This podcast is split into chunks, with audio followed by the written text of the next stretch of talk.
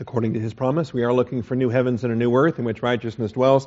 Therefore, beloved, since you look for these things, be diligent to be found by him in peace, spotless and blameless, and grow in the grace and knowledge of our Lord and Savior, Jesus Christ. Our growth comes through the Scriptures. We are in Proverbs chapter 10. This is now our second class in this section, dealing with what I'm calling personal and public wisdom. Chapters 1 through 9 I titled Parental Wisdom. Chapters 10 through 24 makes our next section here, Personal and Public Wisdom. And the aspects of this, the personal wisdom as we stand before the Lord and the integrity of our heart as living testimonies to the Word of God, fulfilling our responsibilities of imaging God, which is our Adamic mandate, operating according to the standard of His Word, not only personally but also in public, whereby we have impact in our community, in our city, in our locality, in our nation. And so we'll talk about this as well. It's throughout this whole section. It's how we can operate on the basis of wisdom and have impact in our culture. And it kind of flies in the face. The world would tell us to just kind of keep that to yourself and just shut up about all that Bible stuff and whatever. And if you want to believe all that holy roller stuff, you can believe what you want to believe. Just don't ever mention it to anybody. Don't ever talk about it in public. Keep that to yourself. And the whole idea of a very internalized, personal, top-secret, never-talk-about-it kind of faith is anathema to the Scriptures. We are publicly declaring before men and angels alike the high regard that we hold the Lord, the high regard that we hold His Word. And we speak that truth in love. And I think this is going to come out loud and clear in the process of these chapters. All right, before we get started, let's take a moment for silent prayer, asking God the Father to bless our time of study, quieting our heart under the authority of His truth. Shall we pray?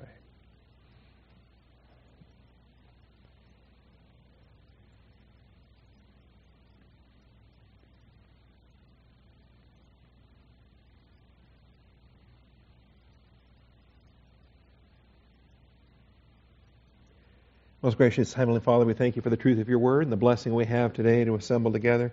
We pray for those that could not be with us today, Father. I ask that you would bless them and provide for them to be here at the next available opportunity. I do thank you, Father, for the book of Proverbs. I thank you for the transition now into this new section. We're asking for your blessing and assistance in the upcoming chapters and handling the matter that you have for us. I just thank you, Father, in Jesus Christ's name. Amen. As I've said before, these chapters are different than any other part of the Bible. They're different than other chapters or the books of the Bible, other things that I've taught in the past. And so as such, it's going to be a little bit awkward as I get adjusted to a new style or a new method or a new approach. You can't handle Proverbs 10 through 24 like you handle Galatians or Romans or any other book of the Bible that has order, structure. All right? Because there is no order. There is no structure to 10 through 24. And there's a lot of Hebrew experts and scholars and geniuses that will write books and books and books, spending hours explaining to you, oh, yes, there is order, yes, there is structure, but none of them agree with one another, and they're all just making it up, I'm convinced, to try to impress people with how smart they are to bring order to that which God put no order to. All right? We have verse after verse after verse, and sometimes two verses go together, sometimes they don't. Sometimes you come to a theme twice or three times in a chapter, or not, as it were. It's like a shotgun. All right, the pellets are going everywhere. And that's the way He designed it, all right? And really, this is the way we learn. This is the way, I'm thankful that Proverbs is written this way, or the bulk of Proverbs is written this way, because that's how we learn. It's almost a shotgun scatter approach to how we grow in the various doctrinal understandings that we come to. Because we may not learn the same doctrine in the same order as one another. That's fine, all right? Because He teaches us what we need when we need it at that time. And I think Proverbs is written exactly to that purpose. We have a new subheading called the Proverbs of Solomon. In Proverbs 10:1, this forms a subheading within the overall collection. We have the introduction to the book in Proverbs 1:1, which is the most significant of all the introductions, the actual heading to the book itself in Proverbs 1:1. And then subheadings. In 10:1, 25:1, that's chapter 25, verse 1, chapter 30 and verse 1, and chapter 31 and verse 1. Now those are undeniable. Those, everyone admits those, everyone acknowledges those as section headings for the chapters that follow. So we're going to take chapters 1 through 9 as a unit, which we've already done. Chapters 10 through 24 as a unit, which we're doing now. 25 through 29 is another unit. Sometimes it's called the Book of Hezekiah. Because those are the proverbs that were gathered during by the men of Hezekiah during his day, and they were then added to the canon, right? Let's take a look at that. Proverbs 25 and verse 1. We saw this last week. We won't spend a lot of time on it today, but these also are proverbs of Solomon, which the men of Hezekiah, king of Judah, transcribed. And so in Hezekiah's reign, then these chapters, 25 through 29, were added to the previous chapters. If you were a believer in say, the 9th century BC, and you had your own copy of the book of Proverbs, it would end at chapter 24. It would be a shorter book of Proverbs than what you and I have today. All right? These got added later, obviously, by the leading of the Holy Spirit, the author of all of Scripture in the process. All right?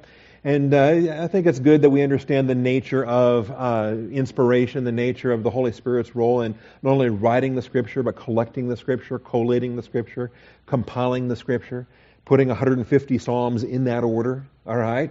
David didn't write them in that order, and they weren't all written at once, all right? David only wrote about half of them anyway. Moses wrote one of them, Psalm 90, right? Probably also Psalm 91, if you connect those two.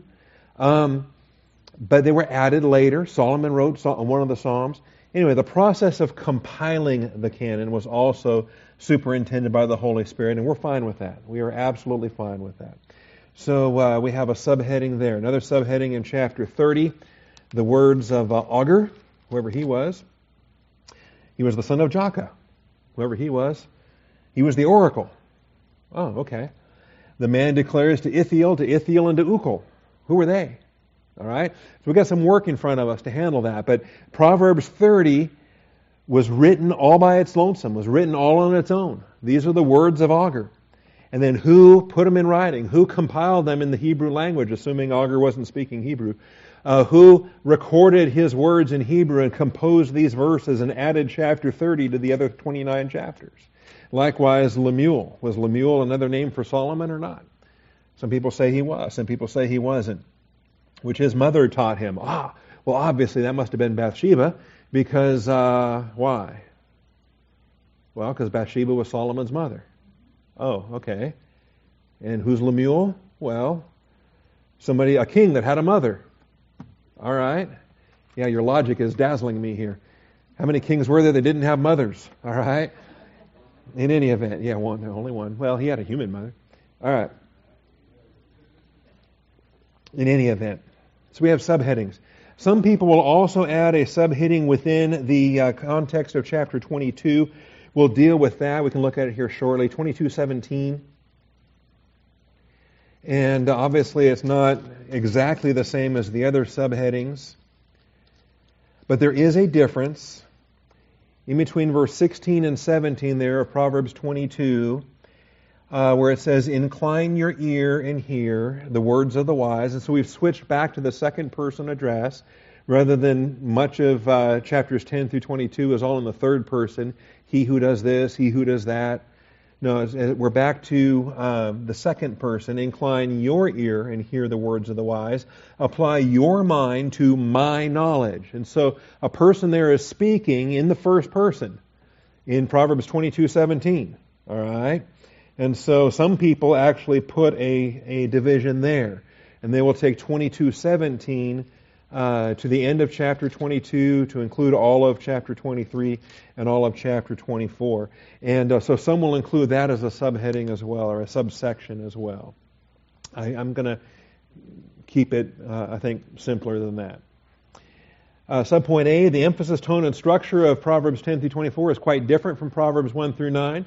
The emphasis, the tone, and the structure. It's not quite so personal. It's not nearly so intimate. You don't have the begging and the pleading and just the heart pouring out that you see in those first 9 chapters with, you know, my son, listen to your father's instruction, do not ignore your mother's instruction, kind of a thing. There's much more of a pleading tone from the heart of parents that are just pouring their hearts out towards their children there in those first 9 chapters. That disappears in Proverbs 10 through 24. We're switching now more to a generic approach, a third-person approach. You know, he who does this is a disappointment to his father. I mean, as we see here, a wise son makes a father glad. Okay? I'm not talking to you. This is not me and you in a personal address. The author's not saying, my son, you're a fool and you're a grief to your mother, right? Or my son, you're wise and you're making me glad. That would be in a second person address, talking to somebody and including yourself in it. No, it's all in the third person. It's generic. It's like a parable. Remember, proverbs are parables. Parables are proverbs. So, you know, there was a man who had 2 sons, okay? And a wise son makes a father glad, and a foolish son is a grief to his mother. And this is a principle of wisdom that holds true. That's the emphasis, tone, and structure. These short, pithy statements of truth are presented in no discernible order or progression. In other words, the Mishalim, all right? The Mishalim are not in a discernible order or progression. We can't outline the chapters very well. And people who say they can, I think, are... I don't know. They found what they found, I guess. I just don't understand it, and they'll never agree with one another with respect to that. I did this with you a week ago. If you were here, then you saw this. But look at the pericope heading in chapter 10. It says contrast of the wicked and of the righteous and the wicked. Look at the pericope heading for chapter 11. It says the same thing. Contrast the upright and the wicked. Chapter 12. Contrast the upright and the wicked. Chapter 13, contrast the upright and the wicked. Are we done yet? All right. Chapter 14, contrast the upright and the wicked. Chapter 15, contrast the upright and the wicked. Chapter 16, chapter 17, all the same. Contrast the upright and the wicked. Okay. And chapter 18, contrast the upright and the wicked. It's not until chapter 19 that we get a new pericope heading. We get a new title on life and conduct. And you want to know something? Even within chapter 19, I bet you we're going to contrast the upright with the wicked as we speak on life and conduct, see, which is also the title for chapter 20. It's also the title for chapter 21. It's also the title for chapter 22. It's also the title for chapter 23 of life and conduct. So there's no discernible order or progression. And we're not going to be able to say, well, okay, what was developed in chapter 10 is now going to be built upon in chapter 11, is now going to be built upon in chapter 12. It may be or it may not be, because we're going to come to these same themes again and again and again and again.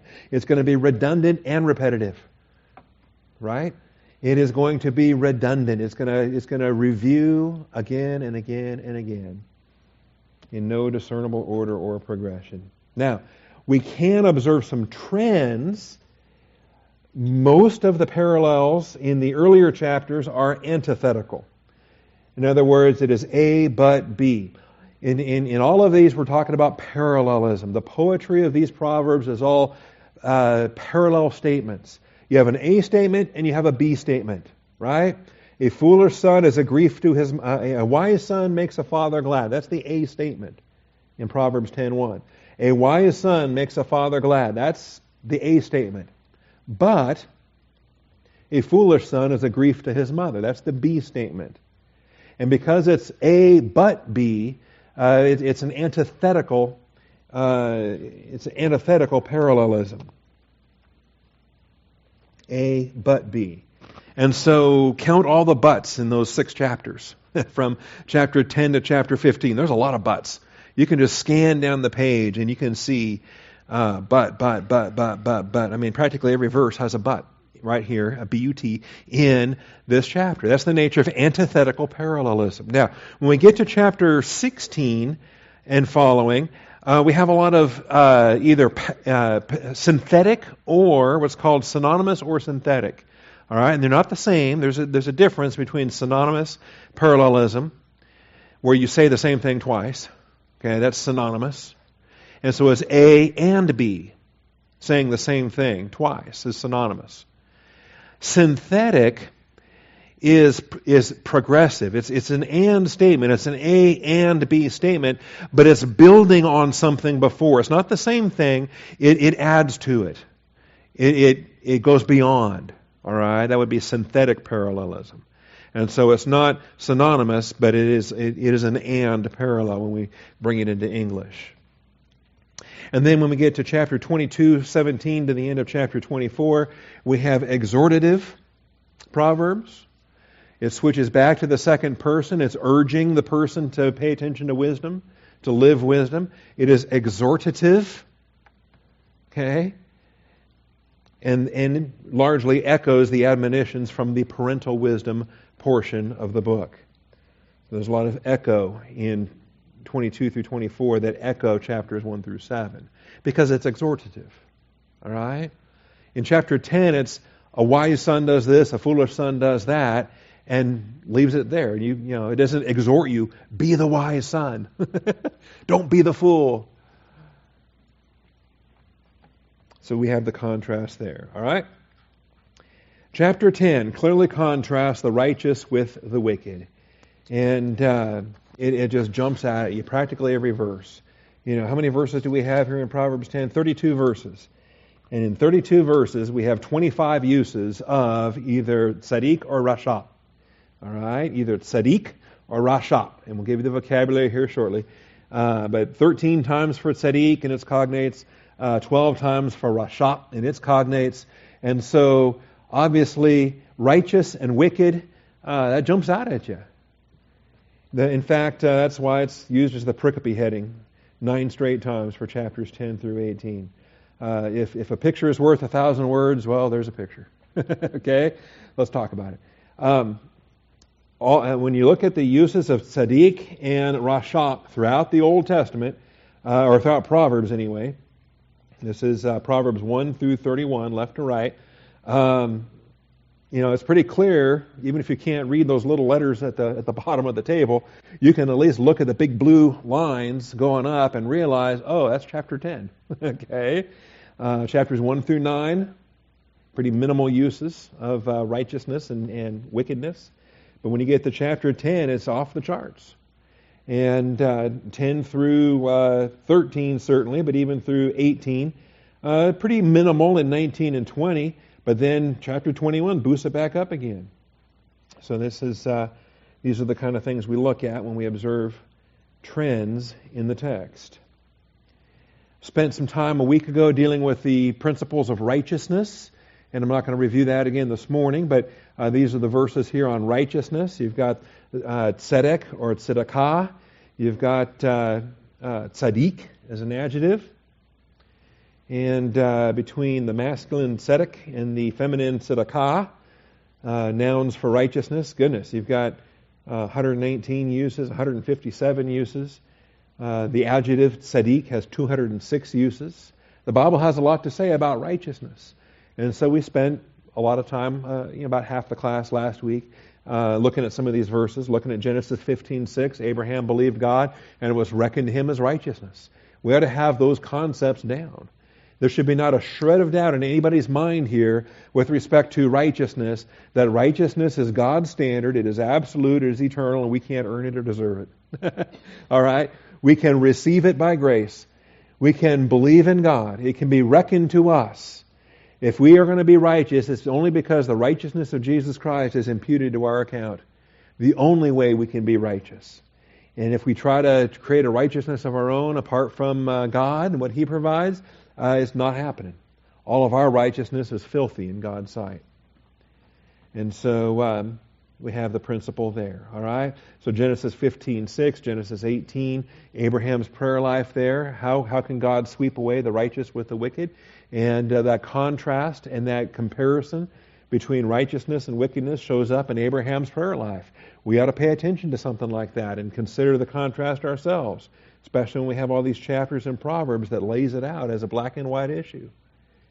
Leviticus 19, aspects of righteousness there. Deuteronomy 9. verse 4, verse 5, verse 6. There's a trinity of verses there dealing with righteousness. Deuteronomy 16, verses 18 through 20, and relating that to what our Lord was talking about in John chapter 7. Anyway, these are the issues there. The king was able to rule in righteousness in 1 Kings 10:9. And all the kings after David were judged in their comparison to David.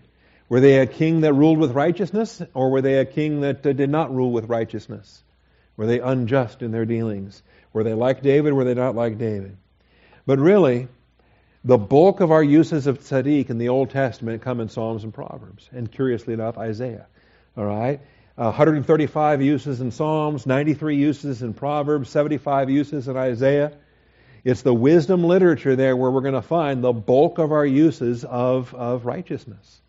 Not in Torah. I mean, Torah has some. Torah tells us here's the standard.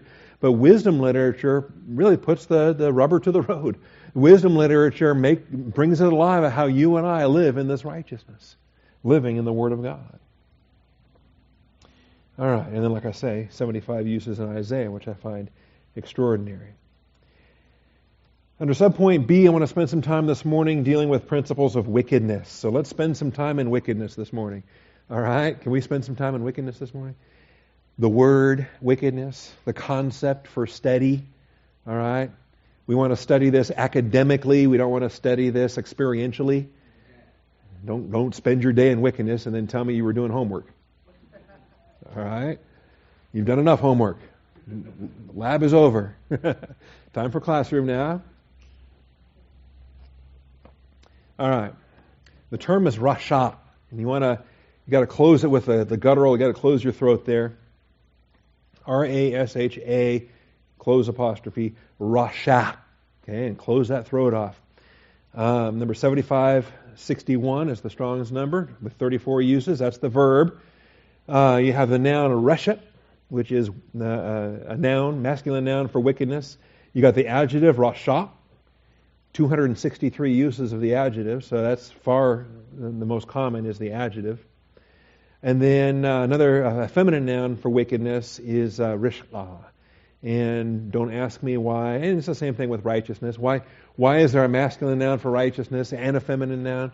Why is there a masculine noun for wickedness and a feminine noun?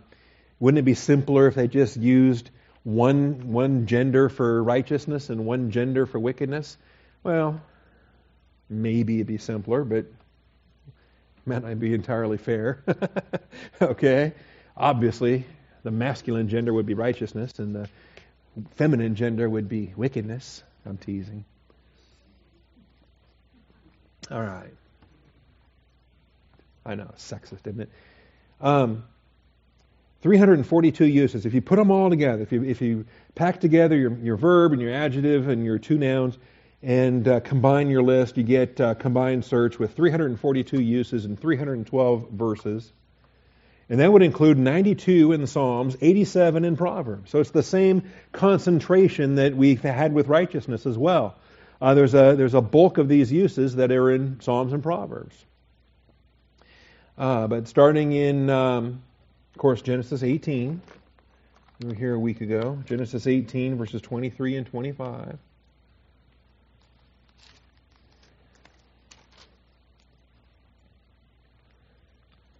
So the men turned away from there, and they went toward Sodom while Abraham was still standing before the Lord. And Abraham came near and said, "Will you indeed sweep away the righteous with the wicked?" And this is his prayer. So we have the tzaddik, and we have the rasha. We have the righteous and the wicked. And in Abraham's prayer life, he's asking if the justice of God is going to judge and treat them alike. Sweep them all away. As it says in verse 25, "Far be it from you to do such a thing, to slay the righteous with the wicked, so that the righteous and the wicked are treated alike." All right? And so in Abraham's thinking that this is inappropriate for God and for who He is. "Far be it from you to slay the righteous with the wicked, so that the righteous and the wicked are alike." They are not alike. Righteousness is not alike wickedness. And to treat them alike is a problem. All right? It's a problem in Abraham's prayers here. All right? There's a lot of teaching that goes into this and some other aspects. But the right away, the whole argument that he raises the like treatment, the likeness. Okay? And do you remember what a likeness is? What's a likeness? Was that a likeness or a comparison? What's another word for likeness or comparison? Yeah, okay. You're getting there. How about proverb? A proverb. A mashal, a proverb, or a parable is a likeness or a comparison. Any proverb is a comparison, a likeness. All right? A parable is a comparison or a likeness. The kingdom of heaven is like. You know, a sower went out to sow. A man had two sons. All right? In a proverb, you're presenting a likeness or a comparison. A wise son makes his father glad. A foolish son is a grief to his mother. There is a comparison being drawn, and so we call that a proverb.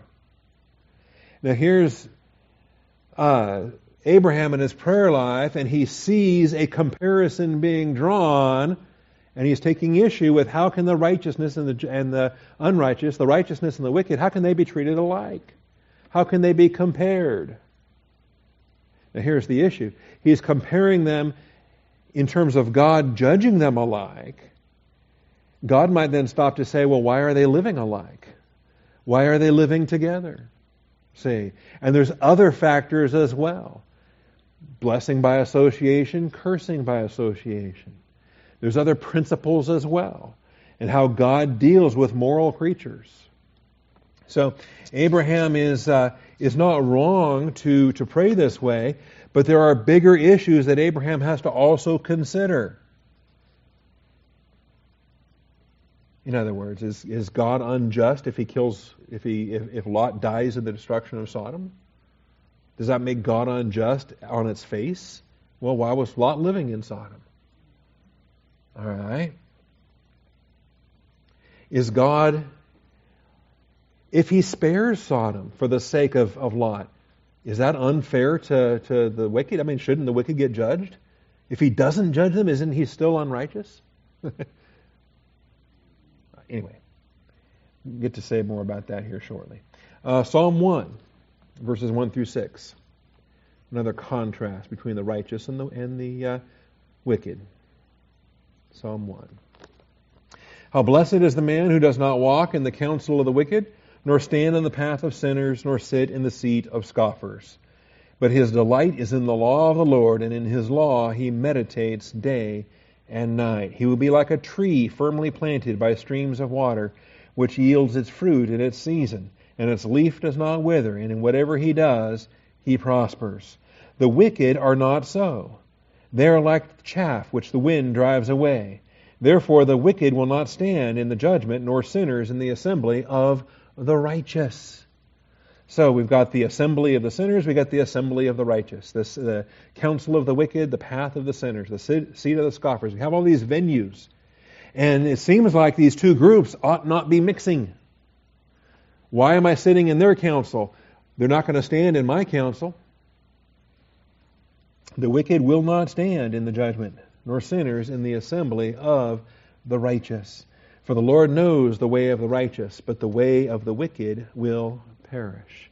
And so there's 6 verses in Psalm 1, and that contrast very similar to what we're going to have here in these 14, 15 chapters of Proverbs.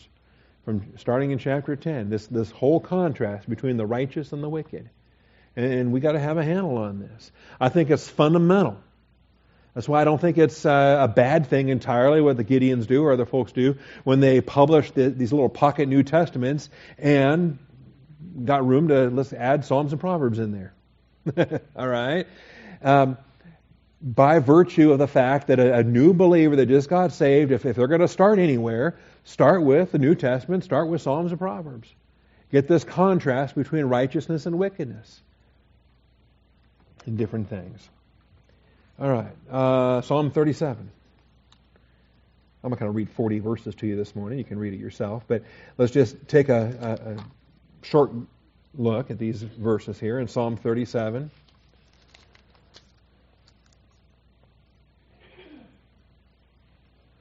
Do not fret because of evildoers. Be not envious toward wrongdoers. And this is what happens. We get to fretting. We get to worrying. We get to grumbling. It seems wrong. We saw Jeremiah praying this a couple weeks ago, where how come these guys are getting over? Why is it, God, that the wicked are thriving and you're letting them get away with it? You're blessing them. They're wealthy. Their crops are doing great. Their kids are amazing.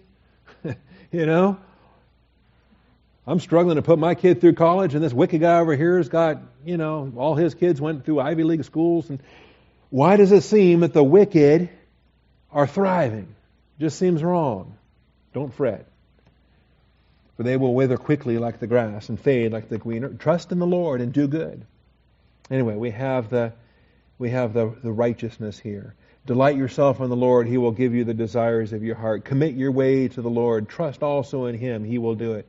He will bring forth your righteousness as the light and your judgment as the noonday. In other words, have an eternal perspective. Don't sweat this life. All right?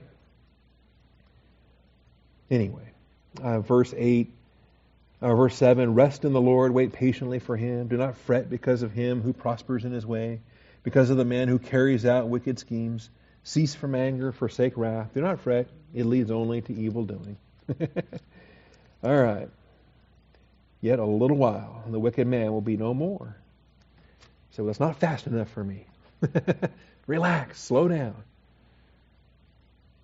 Slow down. Anyway, it's a good chapter. Also Ezekiel 3, verses 16 through 21. Ezekiel 3. So we saw Jeremiah a couple weeks ago. Here's Ezekiel. And it just seems like, man, they're getting over.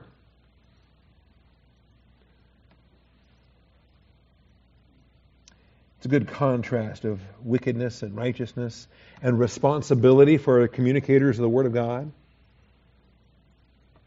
So the Lord came to me saying, Son of man, I have appointed you a watchman to the house of Israel. Whenever you hear a word from my mouth, warn them from me. When I say to the wicked, you will surely die, and you do not warn him or speak out to warn the wicked from his wicked way that he may live, that wicked man will die in his iniquity, but his blood I will require at your hand. All right?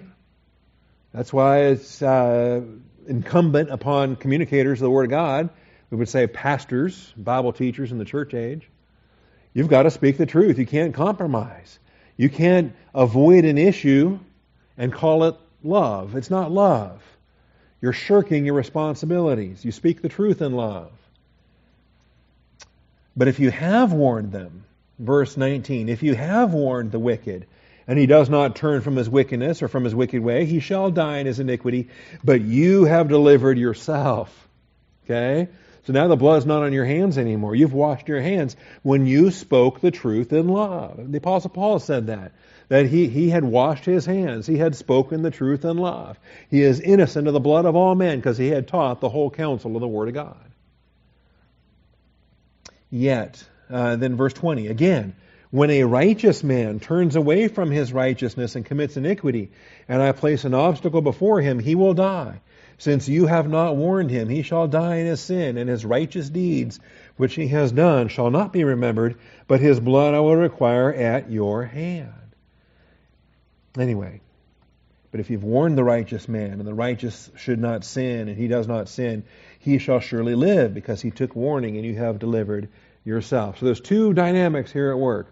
We're contrasting righteousness and wickedness, clearly, but we're also addressing the communicator of the Word of God and the responsibility to speak the truth, if that is your position. If God has placed you in that position, all right? Are you your brother's keeper? Why are you in that position? Do you have a shepherding role? And if so, you better say something. If not, you better understand why there's a time to speak and a time not to speak. All right? What's the function? What's the role? Anyway, we have those parameters there. And I think it's remarkable. Warning the righteous. Warning the wicked. And what is our capacity? What is our duty in speaking the truth in love? And am I here to fix everybody on the planet? Or who am I here for? I'm here for this flock, right? I'm here for this flock. I'm not telling Pastor Cliff how to shepherd his flock. I'm not telling any other pastor how to shepherd their flock. I've got to shepherd this flock here. All right? And the boundaries are where they are. All right. Next issue. So that's enough on that. We've got wickedness and righteousness, and we're going to have a lot more on that moving forward. The final thing I want to say, just to introduce the chapter, let me get back to Proverbs 10 now. It's a threshold. You know, and thresholds are cool. What's a threshold? It's a door. It's a portal. You're on the verge of something new. You're stepping out of something into something else, right? You walk through a door, that means you're in a different room, a different house, a different place. Whatever threshold you carry your bride across the threshold, okay? Whatever. Proverbs 10 is a threshold. It has a new heading, there's a new tone, and the threshold is something different. The threshold is you no longer have parents speaking directly to you. It's no longer my son, do this. My son, guard against that. My son, look out for this woman. My son, stay away from that trouble. My son, don't become surety for your neighbor. My son. All of that is now behind you. You have now stepped into a new realm. And now it is in the third person, a wise son does this, a foolish son does that. A wise man does this, a fool does that. And now, you're accountable. You're accountable before the Lord. And I think it's a marvelous threshold between parental wisdom and personal public wisdom. You know, there's a blessing to being under your parents' hedge. And then it's fearful when that realization hits you that hedge is gone, that you now stand or fall before the Lord in your own accountability. And so this can be a blessing. Subpoint A, no matter how great the parents were in training their children, or no matter how terrible the parents were in training their children, Proverbs 1 through 9. Adults stand before God and man accountable for their own application. This is a principle. This is a principle that we're going to see unfolding throughout these chapters. Adults stand before God and man accountable for their own application. And that's the distinction to be found between Proverbs 1 through 9 on the one hand, where parents are exhorting their children, and adult accountability on the other hand, personal wisdom, public wisdom on the other hand. As adults stand before God and man, accountable for their own application. Here's the standard. It is what it is. All right? You either adjust to the Word of God, or you don't adjust to the Word of God. And consequences will be applied. Consequences will be applied. So there's the standard. So, and a lot of times, you know, if I'm discussing Scripture, I'm discussing whatever, people want to argue with me, they want to debate, they've got every yeah but in the book. Okay, whatever. I hear you. I hear your yeah but. You're not arguing with me. Here's what it says. All right? This is what it says. Now, we can debate what it means, but we can't debate what it says, because it says what it says. We can discuss what it means. We might find some flexibility in what I'm expected to do about it in application. But if we're using the same hermeneutic, then we ought to come to the same conclusion as to what it means. Unless you've got a different hermeneutic, okay? We ought to be able to interpret together to determine what it means. But then the application? Maybe there is some gray area. Maybe there is some flexibility. Maybe there is room for flexibility in how we apply it. Anyway, we are accountable. Gladness and or grief. Gladness and or grief are the parental experiences after the adult son or daughter enters into their own generational accountability. Gladness and or grief. See, it's new. It's a new realm. Things are different once the adult son is standing before the Lord in their own accountability. You know, when they're younger, you can spank them. And we're not saying that there's no gladness or grief prior to this. Sure, there's tons of gladness prior to this, and there's tons of grief prior to this. But you can respond to the gladness with some rewards and some blessings. And you can respond to the grief with some spankings and some rod and some discipline. Okay? In other words, if my 3-year-old brings me grief because they're disobedient to my house rules, or they're disobedient to the Lord, or what have you, or they're sinning, or they're not applying wisdom, I can spank my child.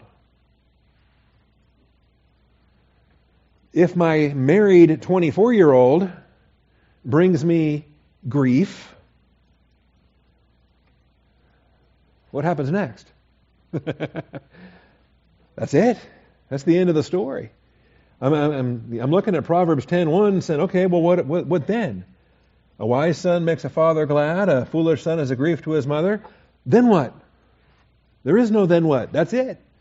It is what it is. The result is the result. And I have more things to pray for. And it's not like I can take action and remedy it. No. Hopefully, if I've done enough of that in those earlier years, in the first 9 chapters, I'll have the gladness more often than the grief in chapters 10 through 25. See. Anyway, I hope this is all making sense. And I'm teaching it while I'm living it, while I'm experiencing it. It's all new material. Sharon and I are brand new at this, okay? We're real new to this. We've got 1 married child and 3 that are still unmarried, and 2 that no longer reside under our shingles, 2 that still do reside under our shingles. So we're making some adjustments in our thinking on this. It's kind of bizarre. We're far too young to have a daughter-in-law, but we have a daughter-in-law. So that's how that works, and I love it. She's sweet as anything. You know, when you look at this and you see the grief and you see the sorrow, and it seems to parallel ministry in a lot of ways. It seems to parallel the admonishment that comes in Hebrews 13 as far as local churches are concerned and pastors and flocks. Hebrews 13:17, if you're familiar with this passage. It's not a strict parallel, of course, because there's no obedience requirement in terms of an adult son. Isn't that interesting? The obedience ends in generational accountability. We're going to discuss generational accountability. Obedience ends, but honor never ends. Honor your father and mother continues forever. Right? It continues as an adult. It continues while they're still alive. It continues after they go to heaven. I continue to honor my mother. She's not on earth anymore, but I continue to honor her, living as she led me to, as she taught me and exemplified, and so forth. When I'm preaching Steve's funeral, I told his sons, you honor your father. All right? So that never ends. You'll always honor your father and mother, even if you're no longer obeying them, because you're no longer a child under their accountability. A man shall leave his father and mother, shall cleave to one another, the two shall become one flesh. They are now accountable before the Lord as a husband and his helpmate to in the Adamic mandate of imaging God. Anyway, Hebrews 13 is not a strict parallel because there is an obedience factor that does come into play in a local church. But in verse 17 it says, obey your leaders and submit to them. Notice those seem to be different issues, right? Obedience is not submission. They're not pure synonyms. You can do one or the other. You should do both. All right. That was a discussion we had this morning on subjection. If I'm in subjection to the governing authorities, does that mean I obey every single thing I'm told to do? Is there a distinction to be made between obedience and subjection? Anyway, obey your leaders and submit to them, for they keep watch over your souls as those who will give an account. The purpose for operating appropriately in a local church is because they are accountable. They will answer for how they shepherd you. They are accountable for you. It benefits you. They will give an account. So they keep watch over your souls. God has entrusted them to shepherd your soul. And this is huge, by the way. This is why I take great umbrage with people that surrender their souls to people that their soul is not entitled to. They bear their soul to unbelievers. They bear their soul to Freudian intruders that have no business with their soul. All right. And then what does it say? This last phrase is marvelous. Let them do this with joy and not with grief. Now that's the parallel to Proverbs 10:1. Let them do this with joy and not with grief. You see that? And this is the direct parallel to the wise son, foolish son. The wise son that brings gladness to the father, and the foolish son that brings grief to the mother. Right? Because it can be one or the other. And if the shepherd is a true shepherd, he'll do either way. You know, we could do this the easy way or the hard way, the fun way or the not so fun way. If he's obedient to the Lord, he will shepherd in season and out of season. But this would be unprofitable for you. Guess what? You lose reward. Do you want reward of the judgment seat of Christ? It's called the Make Your Shepherd's Shepherding Joy Award. Right? The Make Your Shepherd's Shepherding Joy Award is easy to receive at the judgment seat of Christ. Or there's the Make Your Shepherd's Shepherding a Grief Loss of Reward. This would be unprofitable for you in the description there. All right. Anyway, there's a parallel. Gladness and or grief. Parental experiences. And parents have to deal with it. What do they do? Well, back to Proverbs 10, though. That's what they do. Generational accountability. Subpoint C, generational accountability. You know what I mean by accountability? When we talk about the age of accountability, that's a big theme, right? The age of accountability. A little boy that gets eaten by a crocodile, all right, sad. But that little boy is in heaven. Below the age of accountability, a child, I believe absolutely, I think the scripture is undeniable. When David and Bathsheba, when that firstborn son died, David said, I will go to him, and he will not come to me. We identify that a child who dies below the age of accountability in the grace of God, that even though they are Adamic, they are in Adam, that they are in that lost estate, that the grace of God identifies they were too young to accept the gospel, reject the gospel, either way, and the grace of God takes that child to heaven under the principle of the age of accountability. See, I also think, by the way, that other aspects of on the older end of the spectrum, at the end of life when thinking is not as sharp as it had been previously, that there's an age of accountability there too, that there's a grace of God that applies there as well in aspects there. Now that's the age of accountability as far as salvation is concerned, right? As far as the generational concept now, standing before the Lord in your generation, What's the rule of thumb? What's the procedure? What does the Bible say about this? Well, several things actually. You'd be surprised. Starting with Genesis 2, 24 and 25, it begins with a parental function of training up that next generation, and then that generation stepping out, been kicked out of the nest or what have you. All right? I find it remarkable. Genesis 2, 24 and 25.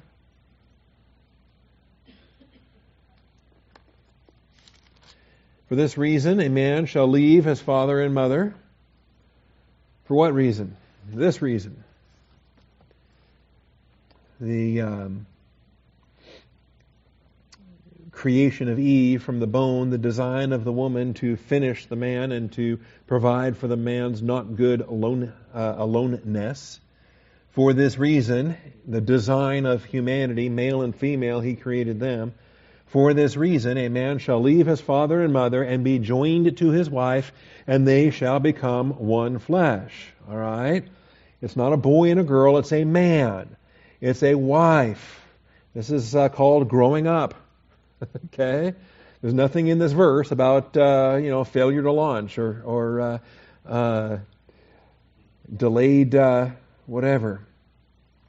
The man and his wife were both naked and were not ashamed. This is the design. All right? And so parents raise children. And the fruitfulness of this. This is what they were commanded to do. Be fruitful and multiply, fill the earth and subdue it. This is part of the Adamic mandate that we have in imaging God. So, generational accountability. And by the way, what responsibility do I feel towards my children? In this, in some respects, the modern world is quite a bit different from the ancient world, and so am I off the hook? Am I off the hook in shepherding my adult daughter that no longer lives at home? Does God still hold me accountable? She has not left father and mother to cleave to a husband and the two become one flesh. She's not married. See? The whole mindset of unmarried single people living the downtown lifestyle, that's alien to the Old Testament and the New Testament. Okay? The idea that, in just Bible times, we're arranging marriages for, and even my younger daughter, she's 15, goodness, she should be married by now. In biblical times, right? Old Testament times. New Testament times even. Not that long ago. And there were still arranging marriages even in our culture not that long ago. Comparatively speaking. What is the accountability? Biblically now. And ideally, you hand your daughter to a husband and then he shepherds her soul. The father should be shepherding her soul until such time. Okay? What's the generational accountability? How about Exodus 1:6? Exodus 30 and verse 14. Exodus 38 and verse 26. Got a trinity of passages here in Exodus that I find useful. Exodus 1:6.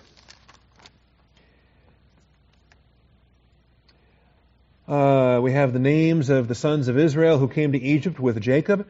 They came, each one with his household, and they're all listed here, Reuben, Simeon, those guys.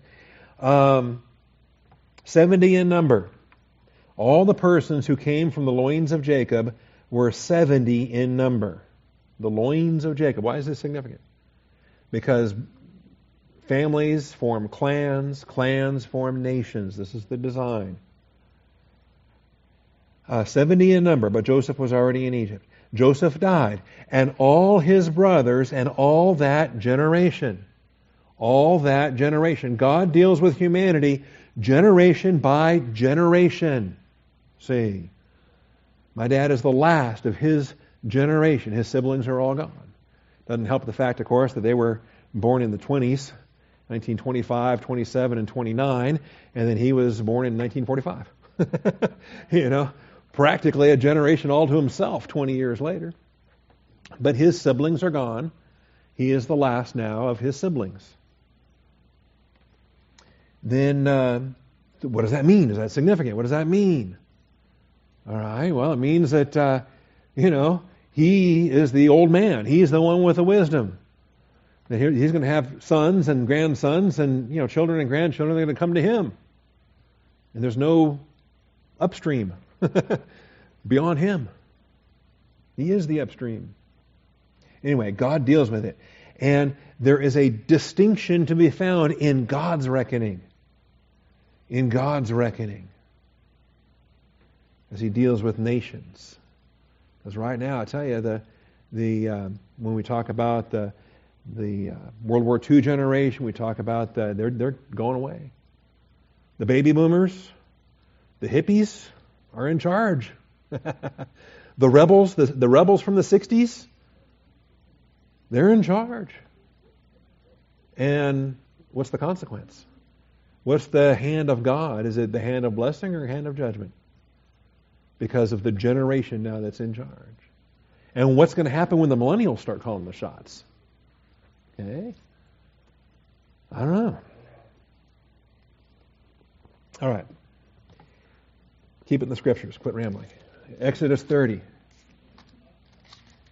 I'm going to start grumbling over kids these days. I'm going to be the grumpy old man. Get off my lawn.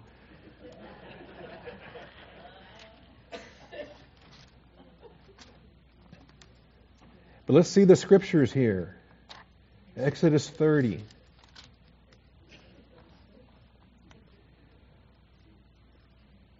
Now, the Lord spoke to Moses, saying, when you take a census of the sons of Israel to number them, then each one of them shall give a ransom for himself to the Lord. Then you are to number them, when you are to number them, so that there will be no plague among them when you number them. This is what everyone who is numbered shall give, half a shekel according to the shekel of the sanctuary. The shekel is 20 gerahs, in case you were wondering. Half a shekel as a contribution to the Lord. Everyone who is numbered from 20 years old and over shall give the contribution to the Lord. So once you filled every finger and every toe, okay, if you are 19 and below, you're off the hook.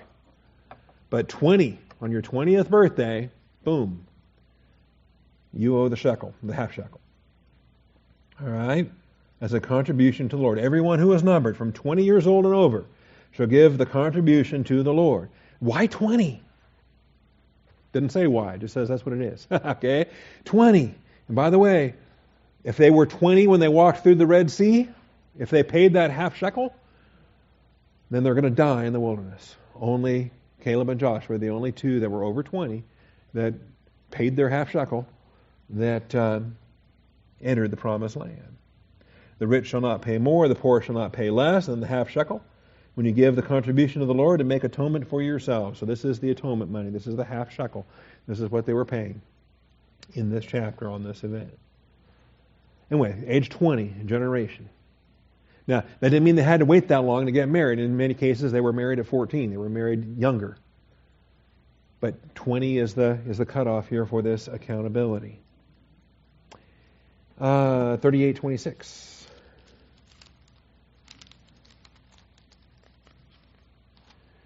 Here they're actually paying the shekel that they were told to pay.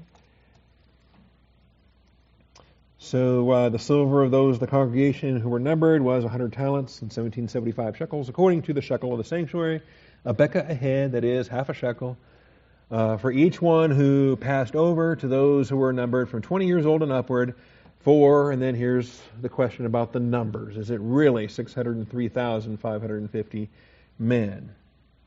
And that gets us into other aspects of the large numbers in the Old Testament. Numbers 32:13. Oh, I'm out of time, goodness. We'll pick up on this because I want to talk about generational accountability. And it's not just Old Testament, it's New Testament as well. It's not just Israel, it's not just in a tribal culture with land grant and inheritance, it's today in the church age. What are we doing in our generation? So we have New Testament as well. Last one I read, I guess, will be Numbers 32:13.